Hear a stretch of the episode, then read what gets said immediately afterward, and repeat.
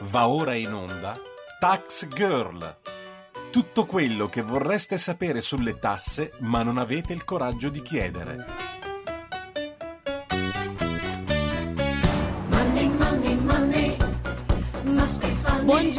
E buon sabato mattina.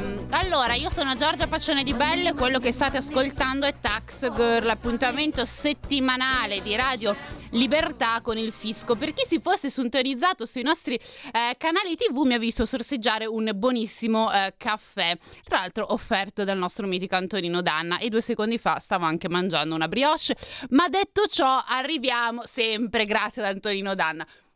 Ma detto ciò, facciamoci un attimo seri perché qua, insomma, basta cialtronerie e arriviamo al dunque di questa puntata.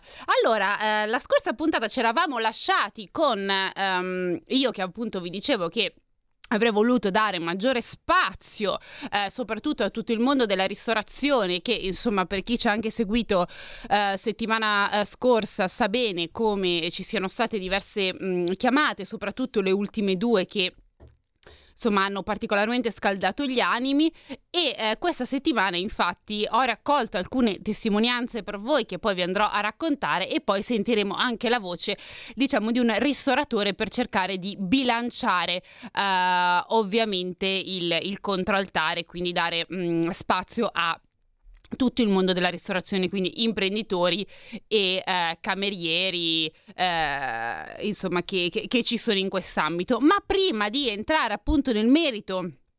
Eh, di, questa, eh, di questo diciamo di questo fil rouge che collegava la puntata scorsa a questa vi beccate la, uh, il mio solito spiegone uh, su uh, un, una breve diciamo chicca economica. E perché? Su che cosa vi parlo e che cosa vi racconto questa mattina? Allora vi racconto di una cosa che ormai tutti voi avete imparato a conoscere ovvero l'inflazione. Voi dite madonna mia anche stamattina iniziamo bene. Ebbene sì perché sono arrivati gli ultimi dati l'Istat ovviamente eh, pubblica mh, diciamo in modo periodico questi dati e sono usciti i dati dell'inflazione di maggio. Miei cari amici, se può andare peggio, ecco, noi siamo oltre noi siamo già all'amaro, perché a maggio l'inflazione è già arrivata a toccare il 6,9%. Attenzione perché è un livello che non si registrava da marzo 1986, quando addirittura si arrivò al 7%. Cosa succede? Che questa settimana infatti l'Istat ha certificato un'accelerazione dell'inflazione ehm, dopo che c'era stato in realtà un eh, lieve rallentamento ad eh, aprile. Quindi si pensava ad aprile che eh, insomma potessimo in qualche modo, che fossimo in una fase discendente e in realtà no. Zac è arrivata la nostra amica inflazione che ha detto pensavate di esservi liberata di me e invece io sono ancora qua. Ovviamente da che cosa è trascinato questo aumento? È trascinato soprattutto dai beni energetici, eh, la cui crescita, fa sapere appunto l'Istat, in termini di prezzo è passata dal 39,5% ad aprile al 42,2%. Sul mondo energia poi incidono soprattutto gli energetici non regolamentati che fanno un balzo dal 29,8 al 32,4%. Quelli invece regolamentati diciamo, restano stabili, se così vogliamo dire, al 64,3%. E dunque, come potete eh, anche voi eh, aver capito, sono i beni energetici che continuano ad essere il traino fondamentale dell'inflazione le loro conseguenze si vanno a propagare però anche sugli altri eh, comparti merceologici, eh, quindi abbiamo che a loro volta poi hanno un effetto sul consumatore finale. Quindi abbiamo i beni alimentari che passano da un 6,1% ad aprile a un 7,1%, quindi abbiamo eh, da mese a mese un aumento dell'1,2%. Eh, in questo caso abbiamo soprattutto gli alimentari lavorati che passano da un più 5% a un più 6,8%, con aumenti generalizzati su tutti i prodotti che poi vanno a comporre questo eh, aggregato. Poi c'è stata un'impennata, come se non bastasse, anche per i cosiddetti altri alimentari, cioè si tratta di olio, pasta secca, pasta fresca, preparati per pasta, che in qui e burro, no? Quindi abbiamo per esempio il burro che passa dal 15,6% di aprile al 22,6%, tutti i vari preparati per la pasta, la pasta fresca dal 13,4% al 16,6%, ma accelerazioni anche per i servizi che passano da un 2,1% a un più 3,1%. Ma come se non bastasse, perché ovviamente eh, diciamo che si, si, piange sempre sul latte versato e noi in questo caso siamo molto bravi, ehm, aumenta anche eh, il, il, tutta, tutta la, insomma, scusate, i prezzi per i, i, beni culturali e la cura della persona che registrano me, da mese a mese 1 più 2 Ovviamente, come vi avevo detto, tutti questi eh, aumenti hanno degli effetti inevitabilmente sul nostro carrello della spesa, cioè tutti noi siamo andati al supermercato e tutti noi abbiamo visto che i soldi con 50 euro prima prendevamo tot, adesso con 50 euro poco e niente, perché adesso diciamoci la verità, miei cari amici. Eh, e c'è stata una ricerca che ha fatto tra l'altro facile.it, che l'ha commissionata a eh, MUP Research e no, Norstat, eh, che ha fatto una fotografia molto interessante degli italiani e del loro carrello della spesa. È stato un po' ad ascoltare che cosa è venuto fuori. Allora, eh, su oltre 11 milioni di individui, pare oltre un italiano su quattro, ha infatti dichiarato che l'aumento dei prezzi ha avuto un impatto molto negativo sul proprio bilancio familiare. Eh, questa appunto secondo l'ultima ricerca pubblicata da, Fag- da Facile.it, la fotografia che ne viene fuori non è di certo delle migliori. E che cosa hanno fatto? Per far fronte ai rincari gli italiani hanno infatti adottato diverse strategie. Il 66% dei rispondenti ha dichiarato di aver ridotto, se non del tutto eliminato, alcune voci di spesa e attenzione abbiamo al primo posto i dolci, poi gli snack, gli alcolici, la carne e il pesce.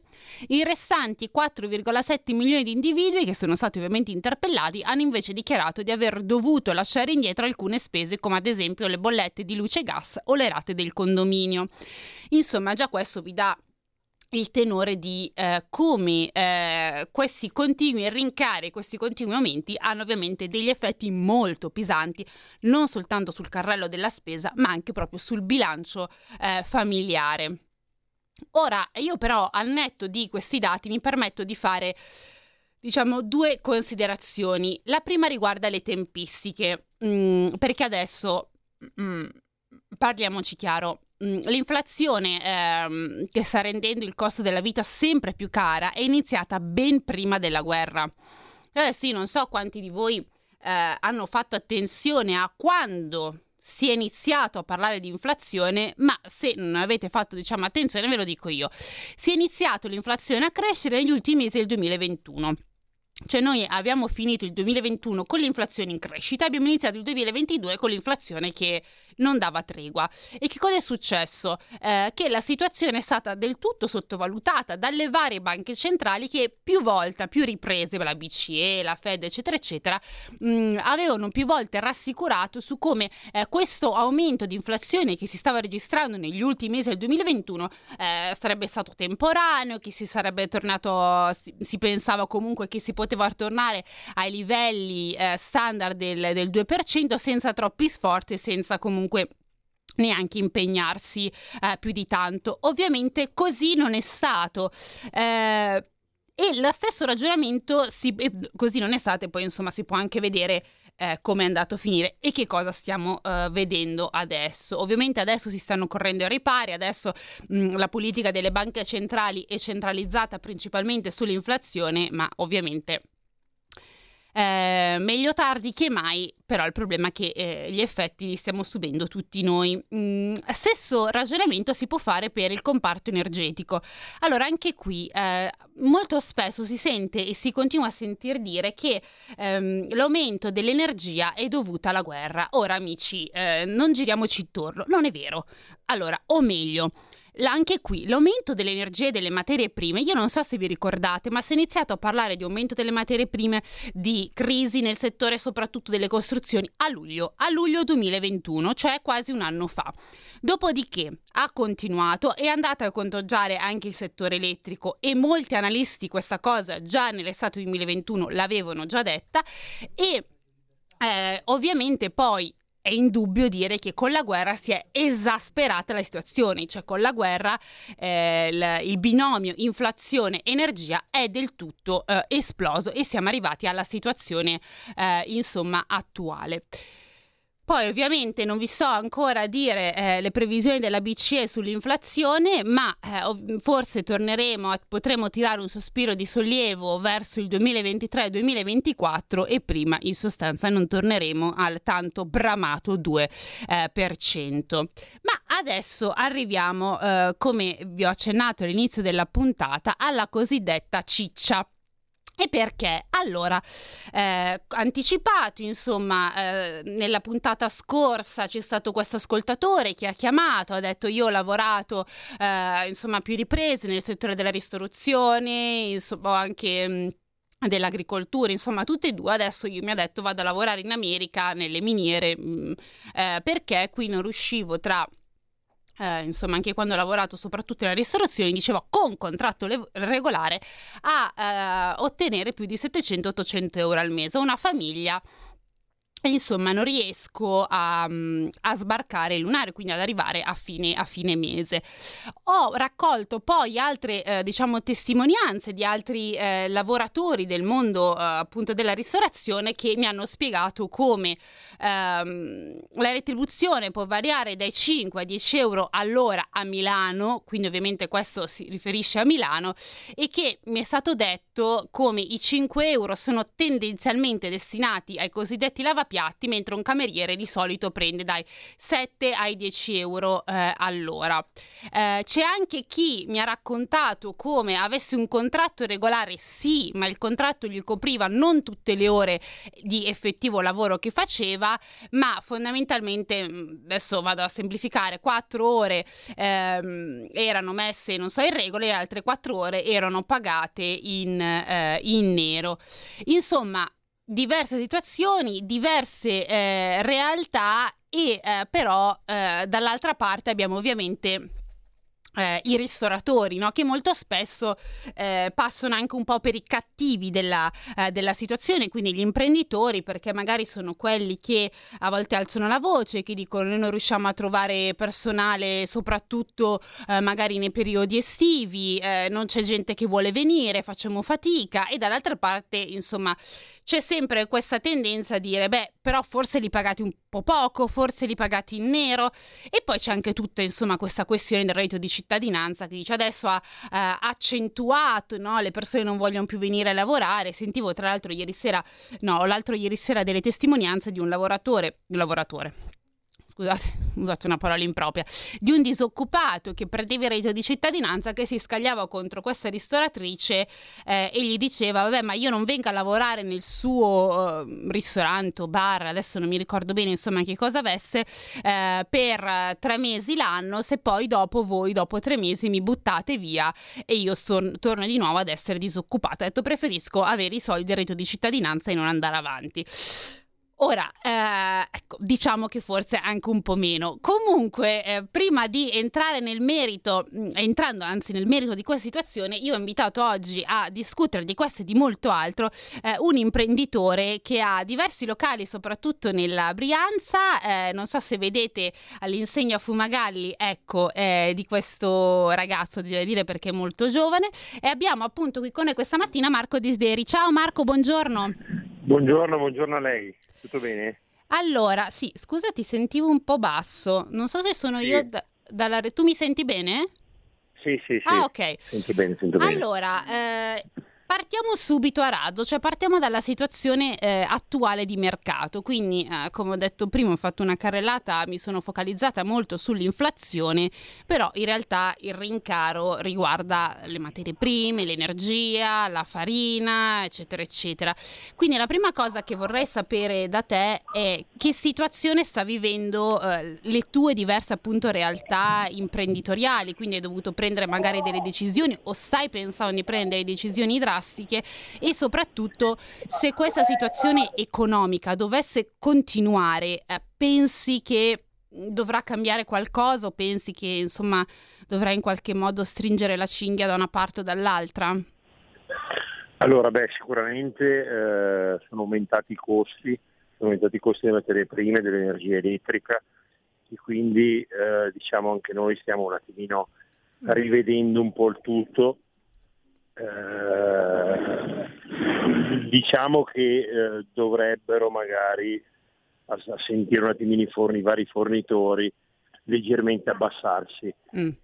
E, però vabbè, vediamo, vediamo un attimino. Certo, quindi dice aspettiamo un attimo di vedere come si evolve la sì. situazione prima di tirare sì, insomma sì, le somme. Mm. Senti, volevo anche fare un attimo un passo indietro perché noi adesso parliamo appunto di questa attuale situazione economica, quindi di questi rincari di energia, insomma come hai parlato tu delle materie prime eccetera, ma non dimentichiamoci che veniamo noi, ma soprattutto anche eh, voi, da un periodo che è quello pandemico, che non è stato particolarmente facile, no?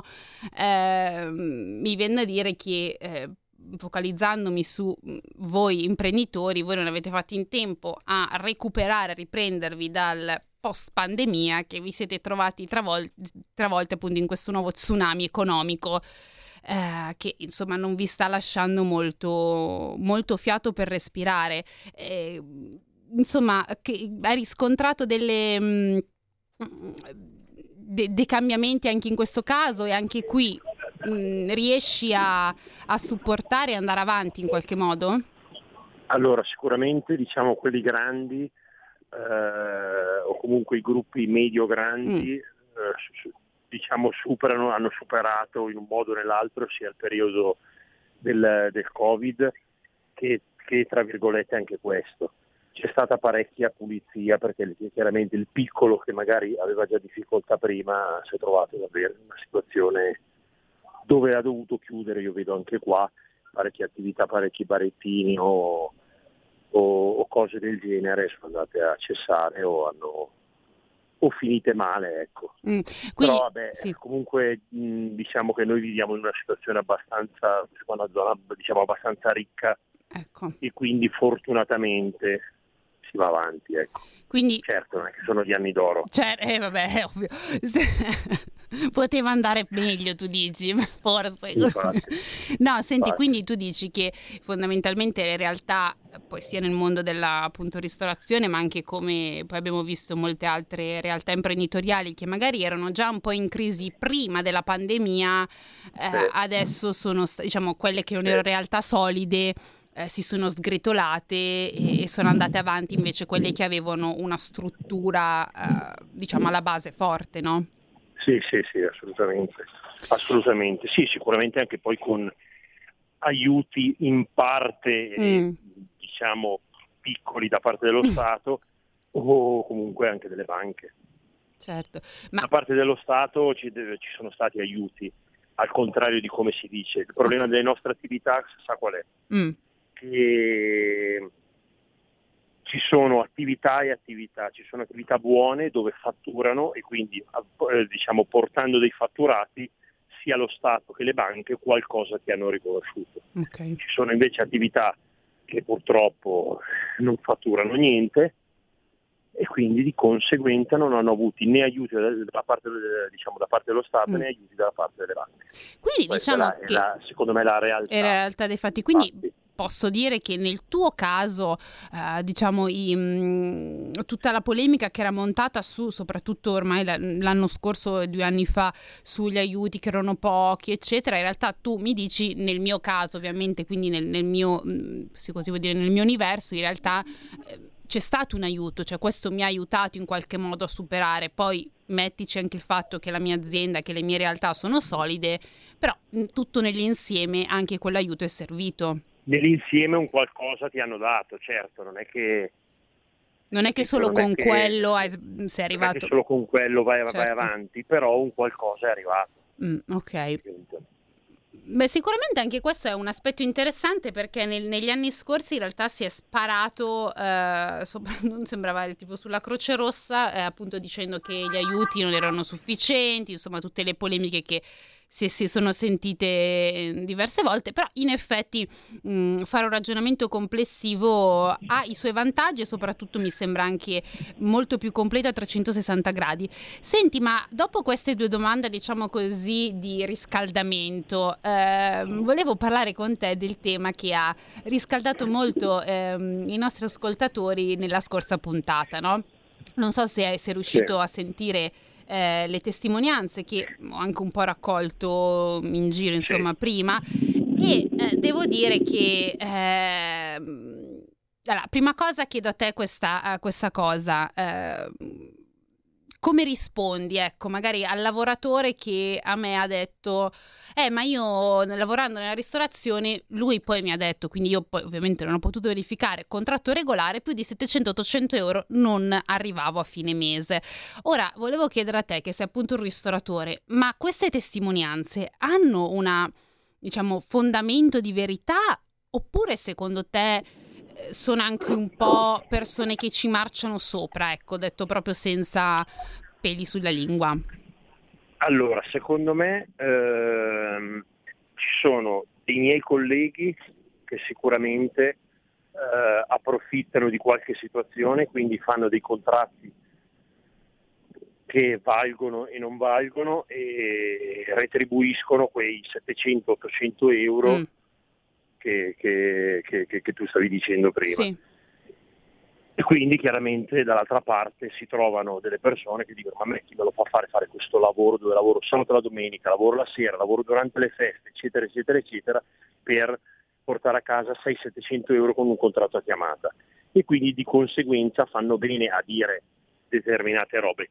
Mentre invece ci sono attività come nel mio caso, come in tantissimi altri casi dove cerchiamo personale per metterlo a posto, a posto vuol dire contratti full time, contratti 40 ore settimanali, contratti cioè, veri e propri indeterminati.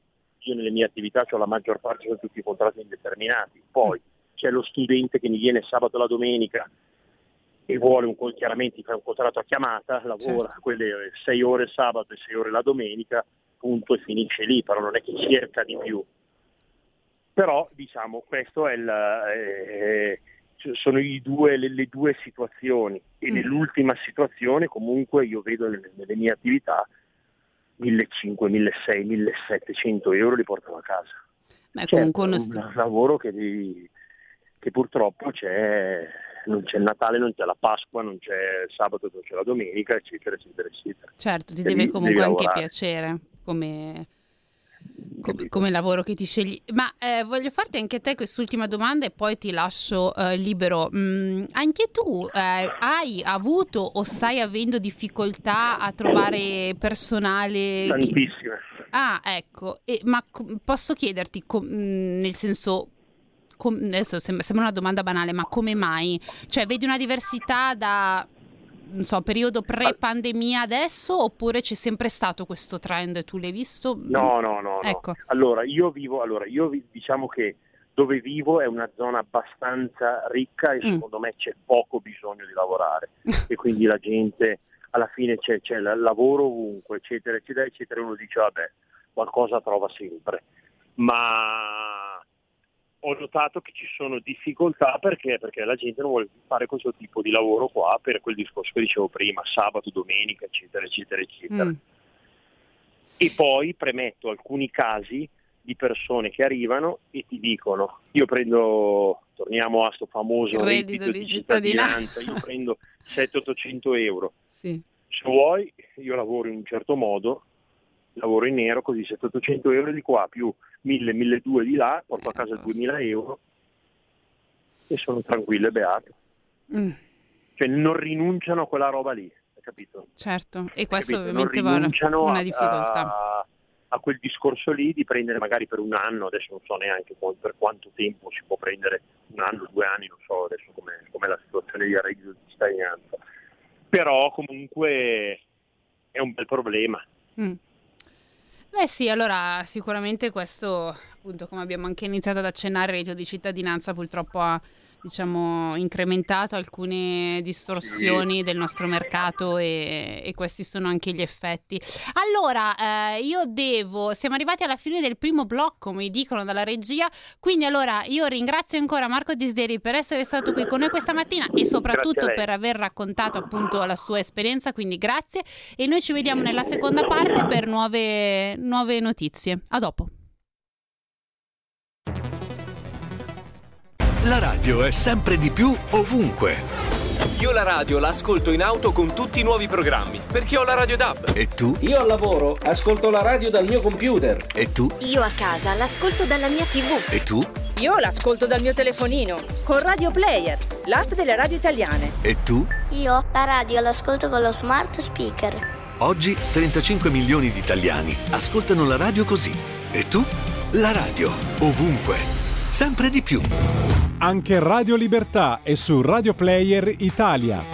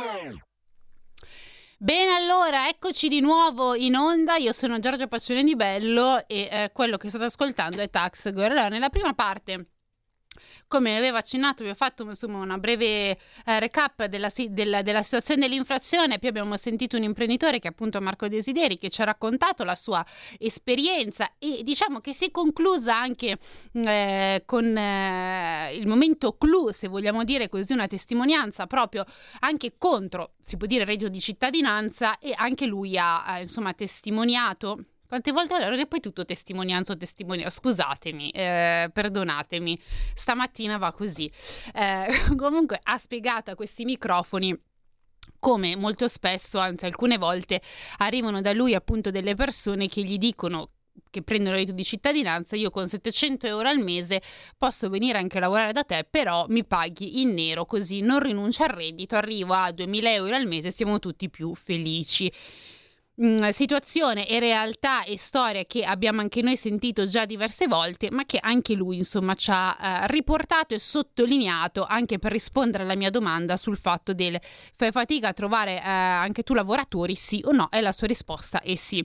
Lui ci ha anche detto che tra l'altro nel suo, nei suoi locali, perché ne ha diversi appunto mm, in Monze Brianza, ehm, assume comunque la, la maggior parte dei lavoratori a tempo indeterminato, quindi insomma gli stipendi vanno vanno 1500-1700, eccezione fatta per i cosiddetti studenti eh, che vogliono lì, ma per, eh, vanno lì solo magari il sabato o la domenica, si fanno quelle insomma orette per avere, eh, come abbiamo fatto anche tutti, insomma quei soldini da poter spendere per...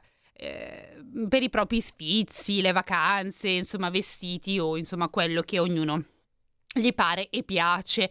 Ma in questa seconda puntata, eh sì, seconda puntata, niente, oggi va di male in peggio. Perdonatemi, eh, l'estate è vicina e anch'io sto dando segni di cedimento mentale soprattutto. Eh, comunque, in questa seconda parte continueremo, continuerò a darvi notizie e soprattutto vi voglio parlare dei bonus e di un bonus in particolare. Um, anche questo governo, insomma, si è riconfermato essere il governo dei bonus, bio, bonus a pioggia per tutti. Peccato che molto spesso è una gara che arriva prima perché non ci sono per tutti e diventa il uh, click day, insomma il solito click day o, lo, o arrivi, fai primi oppure Caro mio, hai perso insomma il posto. E ne parliamo con Antonio Sileo, che è direttore dell'Osservatorio dell'Istituto per la Competitività e fellow del eh, Centro di Ricerca Green dell'Università Bocconi. Quindi ciao Antonio, buongiorno. Buongiorno a voi. Allora Antonio, senti io ti faccio una domanda giusto così prima di iniziare con diciamo il discorso serio. Mi hai detto che sei al mare, ma dove sei di bello? Sì, ehm, sono a Lido di Fermo. Ah, ecco, ma la facciazza sono, nostra. Sì. sì. Sono partito ieri da, da, Milano, ci ho messo 4 ore e qualcosa, 120 di media, 487 km. Ah beh, no, lo, lo, dico perché non tutte, eh, diciamo, non tutte le auto che beneficiano dell'incentivo possono permettere eh, diciamo, un viaggio così, come dire, in, in nonchalante senza fermarmi mai a, a, rifornire o a ricaricare. Ah, ecco, e qui adesso la domanda mi viene spontanea, che auto hai? Cioè, non il modello, ovviamente. Sono, eh. No, no, si può dire. Io sono un, un fanatico, quindi ho più di un'auto. Eh, in questo caso sono venuto con una macchina estiva, con lo Spider, eh, e quindi diciamo col tetto chiuso, eh, perché col tetto aperto consuma tanto, eh, e quindi col tetto chiuso in autostrada eh, col, si va col tetto chiuso, però diciamo con uno Spider Euro 4, che però va benissimo. Ah, ok, quindi benzina, jeep, no, des- benzina, benzina. benzina. Sì. No, perché io di macchina un po' come il calcio, una pippa. Eh, benzina, Però... la benzina adesso costa, costa, tanto, ho visto sull'app mm. eh, dove era il, il, distributore più conveniente ehm, e, non ho corso naturalmente. Certo. Posso permettermi la macchina a benzina perché non, non la uso. Non, non la usi, non, la uso esatto, sì, no, perché... Mi muovo ovviamente con i mezzi, con i mezzi pubblici, sì, ho l'abbonamento annuale, eh, quindi... No, esatto, anche, perché col, col, prezzo, infatti, che anche tu stavi iniziando a dire della benzina, insomma, ma poi anche eh, degli altri carburanti, benzina, uh, insomma diventa un po' faticoso usarla tutti i giorni l'auto, soprattutto se a benzina. Senti, ma eh, parliamo un po' di, hai iniziato anche tu ad accennarlo, di questi incentivi auto, perché eh, insomma quando ci siamo sentiti mi hai detto che sono anche agli sgoccioli, quindi la prima cosa che ti chiedo è di che incentivi parliamo e soprattutto in che cosa consistono?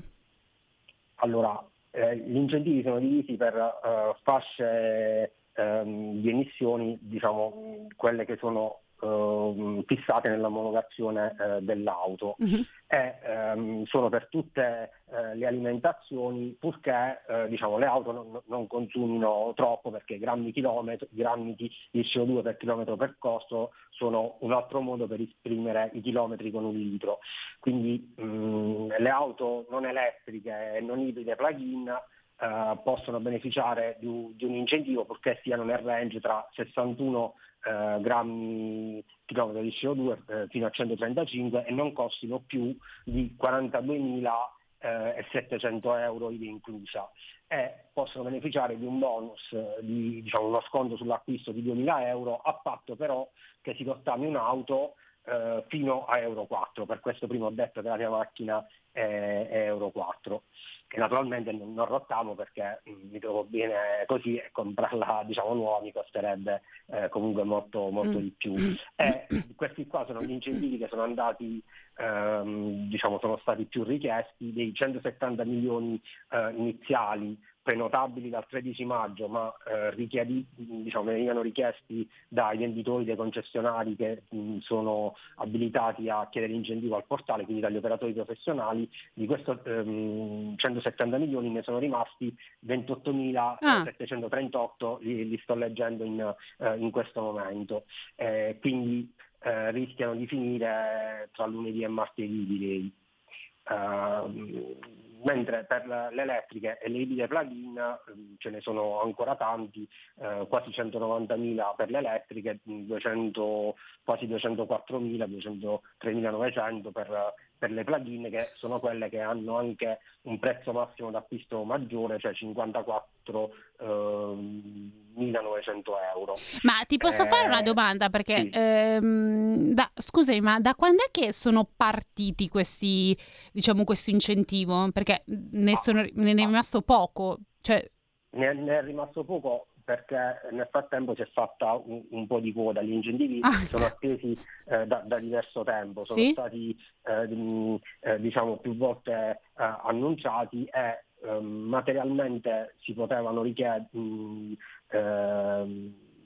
diciamo, prenotare dalla piattaforma solo il, il 25 maggio, però ah. eh, richiedere dal, dal 16 mi pare e quindi chi è andato in concessionaria a fine aprile, a fine maggio gli è stato detto vieni, aspetta eh, vieni ritorna, e, e, quindi sono, diciamo, i concessionari i venditori hanno raccolto eh, i, i, contratti e, e poi, poi hanno caricati, cari- caricati a, eh, esatto. esatto. per questo eh, il, il, il primo giorno la fascia più richiesta eh, si è quasi dimezzato solo il primo giorno perché si era fatta un, un, un, po', un, po', di coda.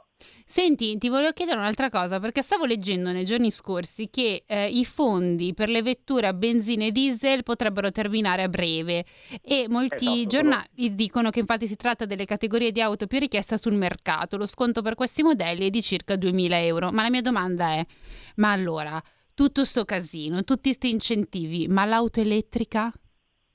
Cioè, do- allora, dove è finita? La, diciamo, eh, l'offerta dell'auto elettrica è aumentata molto, quindi sono, si possono acquistare tantissimi modelli, però appunto eh, non è detto che per tutti gli automobilisti eh, l'auto elettrica sia un perfetto sostituto, mm. cioè ehm, che la possa utilizzare come l'auto che ho utilizzato eh, o che continua a, a utilizzare. Ehm, per esempio se uno non ha la possibilità di ricaricarla nel, nel proprio box, meglio ancora con, eh, diciamo, con, con, con uso domestico, eh, perché così davvero si risparmia, ehm, è, è, un problema e, e quindi mh, mm, diciamo, di auto elettriche, eh, soprattutto l'anno scorso, quando gli incentivi erano anche più alti, se ne sono vendute anche tanto, tanto dico in proporzione partendo da zero. Eh, come quota di mercato siamo a, al 3%. Quest'anno eh, se ne stanno vendendo eh, meno, il, il, lo, diciamo, inizio giugno sono usciti i dati di vendita relativi a, a maggio, da inizio anno eh, il mercato, diciamo, le vendite totali di auto in Italia sono in flessione quasi del 24%, le vendite delle auto elettriche del, del 19% e passa, eh, che per essere appunto un'alimentazione super incentivata, eh, super pubblicizzata, eh, non è che stia andando benissimo, proprio perché eh, diciamo, il passaggio non è semplice, non è scontato e, e, non è che possa avvenire per legge, quindi se le sì, auto esatto. sono, sono, convenienti i consumatori le compreranno, esatto, se so- non le giudicano convenienti non le compreranno. Esatto, soprattutto mi viene anche da dire che eh, tra le, nel partiamo degli discorsi del conveniente o meno, tra un'auto a benzina e un'auto elettrica, l'auto a benzina costa ancora molto meno rispetto a un'auto elettrica. Anche questo non è un. anche quelle ibride. Eh, perché adesso vanno anche molto quelle ibride. Adesso parlo per esempio di Milano, perché essendo di Milano non me ne vogliono gli ascoltatori, però per esempio dentro l'RC sono state modificate le norme per entrare o meno, adesso possono entrare o le auto full elettriche o quelle ibride, quindi benzina credo che sia e eh, elettriche. Ma il problema è che le, le, auto elettriche costano tanto, cioè tra uno e l'altra, cioè tra una benzina, un, uh, un GPL o un diesel e un'auto elettrica o ibrida, cioè, c'è un abisso ancora. Uh, ed questo è un problema però, cioè nel senso si fanno anche delle norme, mi viene da dire, prendo ad esempio il comune di Milano, ma non si fanno i conti con le reali disponibilità non è che tutti possono prendersi un'auto elettrica e spendere non so quanto uh, per anche poterla mantenere, vedendo anche il costo adesso dell'elettricità. Aperti e sì. chiusa parentesi. Ah, ah, allora, l'auto elettrica che costa di meno costa 21.000 euro, che, che non è tantissimo, però è diciamo, quasi il doppio dell'analoga eh, vettura di, di, segmento A di, di super utilitaria eh, e quindi eh, diciamo, la differenza di prezzo ancora c'è, questo giustifica l'incentivo e l'incentivo che è molto maggiore per le elettriche rispetto a, alle benzine. Su questi incentivi sono fatti grandi eh, polemiche, ehm, diciamo, secondo me è un, è un merito mh, del, del, ministro Giorgetti che ha eh, diciamo, difeso le neutralità, tecno- le neutralità tecnologiche e quindi che gli incentivi andassero a tutte le alimentazioni purché eh, diciamo, relativamente eh, virtuose, differenziandole nel prezzo e nell'ammontare totale eh, degli incentivi, eh, altrimenti se fosse stato per, per altri, diciamo, eh, come avevamo visto anche i, i, in passato, gli incentivi sarebbero andati solo e soltanto alle elettriche, alle ibride plug-in, mm. che con un mercato ehm, diciamo che è così strozzato eh, anche dalla mancanza di offerta, perché c'è, questo, c'è l'altro problema che oggi è molto difficile acquistare un'auto nuova ehm, perché con la crisi dei microchip, adesso sì. ehm, dei, dei, semiconduttori, dei, dei, cablaggi che vengono prodotti in Ucraina, eh, le auto ci mettono tantissimo tempo per, per arrivare, addirittura eh, sfonderebbero la soglia dei 180 giorni, quindi dei sei mesi, che è il tempo eh, massimo entro cui eh, si ha diritto all'incentivo. Ora questi 180 giorni probabilmente verranno rivisti, mm-hmm. a, diciamo, prolungati, però è chiaro che se le auto non sono disponibili la colpa non è degli acquirenti, eh, non è dello Stato eh, che, che ah dà l'incentivo, certo. è, è, un problema eh, strutturale e mh, diciamo, nel rincaro generalizzato quello che forse diciamo, un po' troppo facilmente era stato commesso come il punto di pareggio, mh, diciamo, cioè tipo nel 2024, l'anno prossimo, mm. Eh, le auto elettriche costeranno come le altre.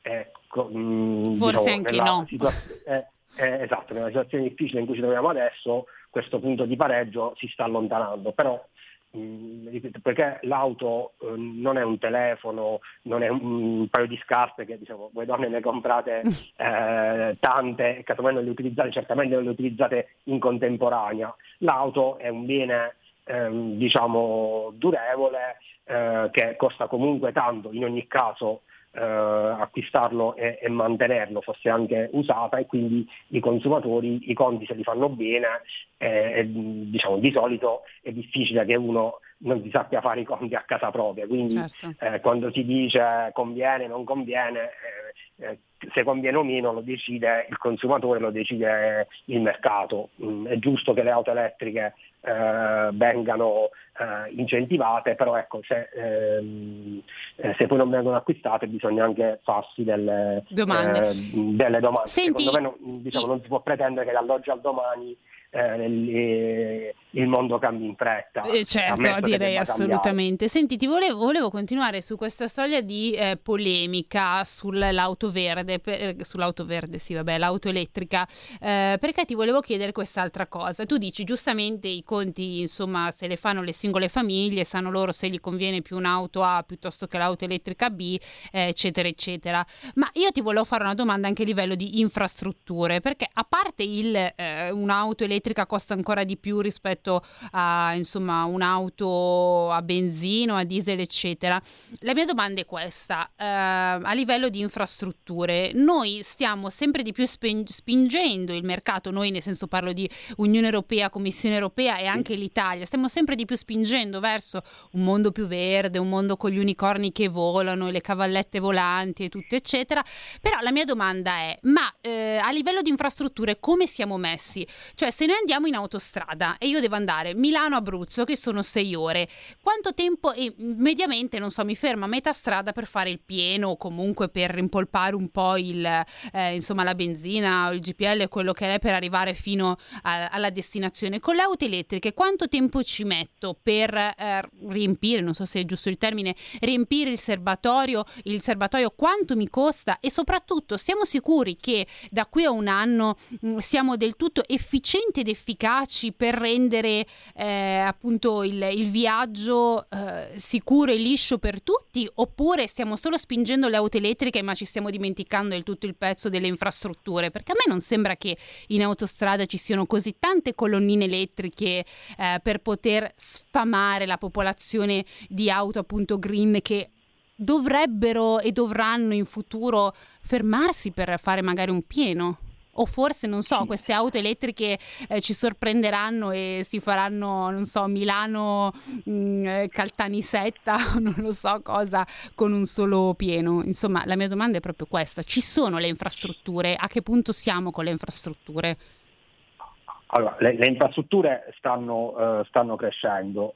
Uh, la questione del, dell'autostrada, diciamo proprio del tempo di, mm. di percorrenza, ehm, diciamo, nel tuo esempio personale, eh, con mm, un'auto a, a benzina, ancora di più diesel, um, un po' meno a, a GPL e, a metano, però um, diciamo, se uno non deve fare la pipì, non deve prendere un caffè, ce la può fare tranquillamente in sei ore, sì. cioè, diciamo, senza fermarsi mai eh, e quindi ehm, fa il rifornimento in città che costa meno perché in, in autostrada la benzina, costa il gasolio, il carburante costa di più e ti, pes- ti, ti pelano, quindi lo sa, eh, si, si, premura eh, e arriva dire, a destinazione sano e salvo. Con, sì. Mm, con, con, con, con l'auto elettrica eh, diciamo, la questione si complica un po' e la risposta è dipende dall'auto perché ehm, diciamo, più è grande l'auto, verosimilmente più ha una batteria eh, grande. Eh, e più, più, chilometri puoi fare? Diciamo, eh, eh, sì, questo eh, eh, dire, dipende anche da, da come viene utilizzata, dalle condizioni al contorno, per esempio se fa molto freddo ci si riscalda, se poi uno va col cappotto meno, però l'auto elettrica per dire consuma di più di quanto in proporzione consumi un'auto endotermica con l'aria condizionata accesa sotto, sotto il sole. Ehm, la possibilità di caricare ad alta potenza, quindi sì, in poco tempo, esatto, sì. non è appannaggio di tutte, di tutte le vetture, quindi mm. eh, l'auto da 21.000 euro che citavo prima non va bene per fare e qui abbiamo già un problema direi. così lungo. E questo è eh, diciamo, la questione mh, mm, diciamo, anche serio di equità e di possibilità di muoversi, cioè eh, se ehm, oggi uno ha una panda scalcagnata o diciamo un'auto piccola, eh, casomai viaggia in maniera meno confortevole, ci mette un po' più di tempo, però. Però in verità può andare ovunque. Sì. E, mh, diciamo, perché l'auto è piccola e leggera, consuma poco, eh, inquina anche meno del macchinone. Eh, questo con una vettura elettrica di piccole dimensioni, come insegna la pubblicità della Smart, Mm. n- non si può fare eh, perché diciamo, il viaggio diventa un, un- un- un- calvario, perché eh, diciamo, l'autonomia reale di una macchina elettrica piccola è meno di 200 eh, chilometri, è, è un casino e purtroppo l'autostrada è la condizione peggiore per le vetture elettriche anche per le ibride in verità che non possono beneficiare del fatto del recupero dell'energia in frenata, quindi andando a velocità costante eh, l'auto consuma senza poter recuperare mai energia, cosa che invece fa egregiamente in città.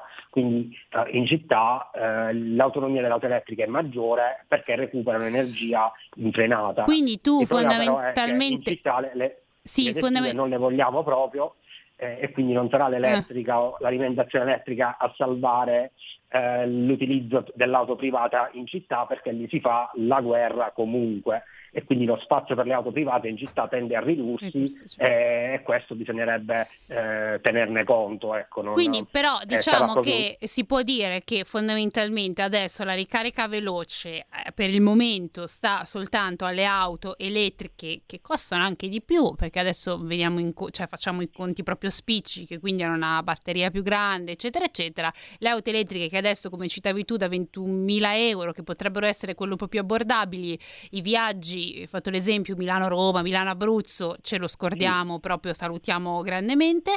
E questo direi che è un problema, è un problema perché, mh, la, la mia cioè perché il mio ragionamento di base era tutti vogliamo un mondo più verde, tutti vogliamo un mondo più pulito, c'è anche chi vuole gli unicorni rosa, perfetto, io sono tra di loro, ma il punto è che bisogna anche fare i conti con la realtà e forse prima bisogna un attimo, prima di mettere delle scadenze come sono state fatte, vedere un po' se si hanno le forze e soprattutto a che punto si è con la tecnologia, cioè io penso che forse prima bisognerebbe sviluppare una tecnologia forte alla base e poi dopo procedere con mettere scadenze, dire entro il 2030 solo auto elettriche, entro il 2050 facciamo solo quest'altro e invece qui vedo che un po' il mondo alla rovescia, cioè prima si mettono le scadenze e poi forse si pensa come Eh. cercare di arrivare a questo punto. Una battuta finale ti lascio perché siamo in chiusura, quindi proprio 30 secondi. Vai. Eh, no, in Europa finora eh, diciamo, è andata per la maggiore, mettiamo prima la scadenza e, e- e costringiamo tutti ad andare in una certa direzione. Adesso il fronte si sta un po' eh, aprendo perché ehm, i problemi stanno venendo a galla e soprattutto la scelta ultima sta a noi tutti come consumatori ma anche come lettori, perché se poi Certo. uno eh, come dire, non, non viene si vede che non viene proprio preso in considerazione, ne terrà conto anche quando voterà e potrà votare anche il, il peggio volendo. Cioè, Assolutamente. nel senso, non bisogna eh, far arrabbiare la gente e mh, dare la sensazione che non, si- non ci si possa più muovere. Il problema è, ripeto, se le auto nuove non intercettano i bisogni dei consumatori, noi consumatori ci terremo la vecchia e inquineremo di più perché ci terremo la vecchia, casomai la useremo forse un, un- un- po' meno, eh, però eh, la situazione è difficile non si può certo risolvere a- a- con eh, qualche comma eh, scrivendo semplicemente... Certo, imponendo delle anche delle norme un po' così. Mm, No, no, no, purtroppo le norme non bastano, altrimenti Esatto. avremmo già eh, cambiato il mondo Esattamente. solo con le norme. Allora, noi siamo arrivati alla fine di questa puntata proprio di corsa, quindi correndo. Io ringrazio ancora eh, insomma Antonio Stileo che vi ricordo essere direttore osservatorio dell'Istituto per la competitività e insomma il centro ricerca Green dell'Università Bocconi, quindi grazie ancora Antonio per essere stato qui con noi. Grazie a voi.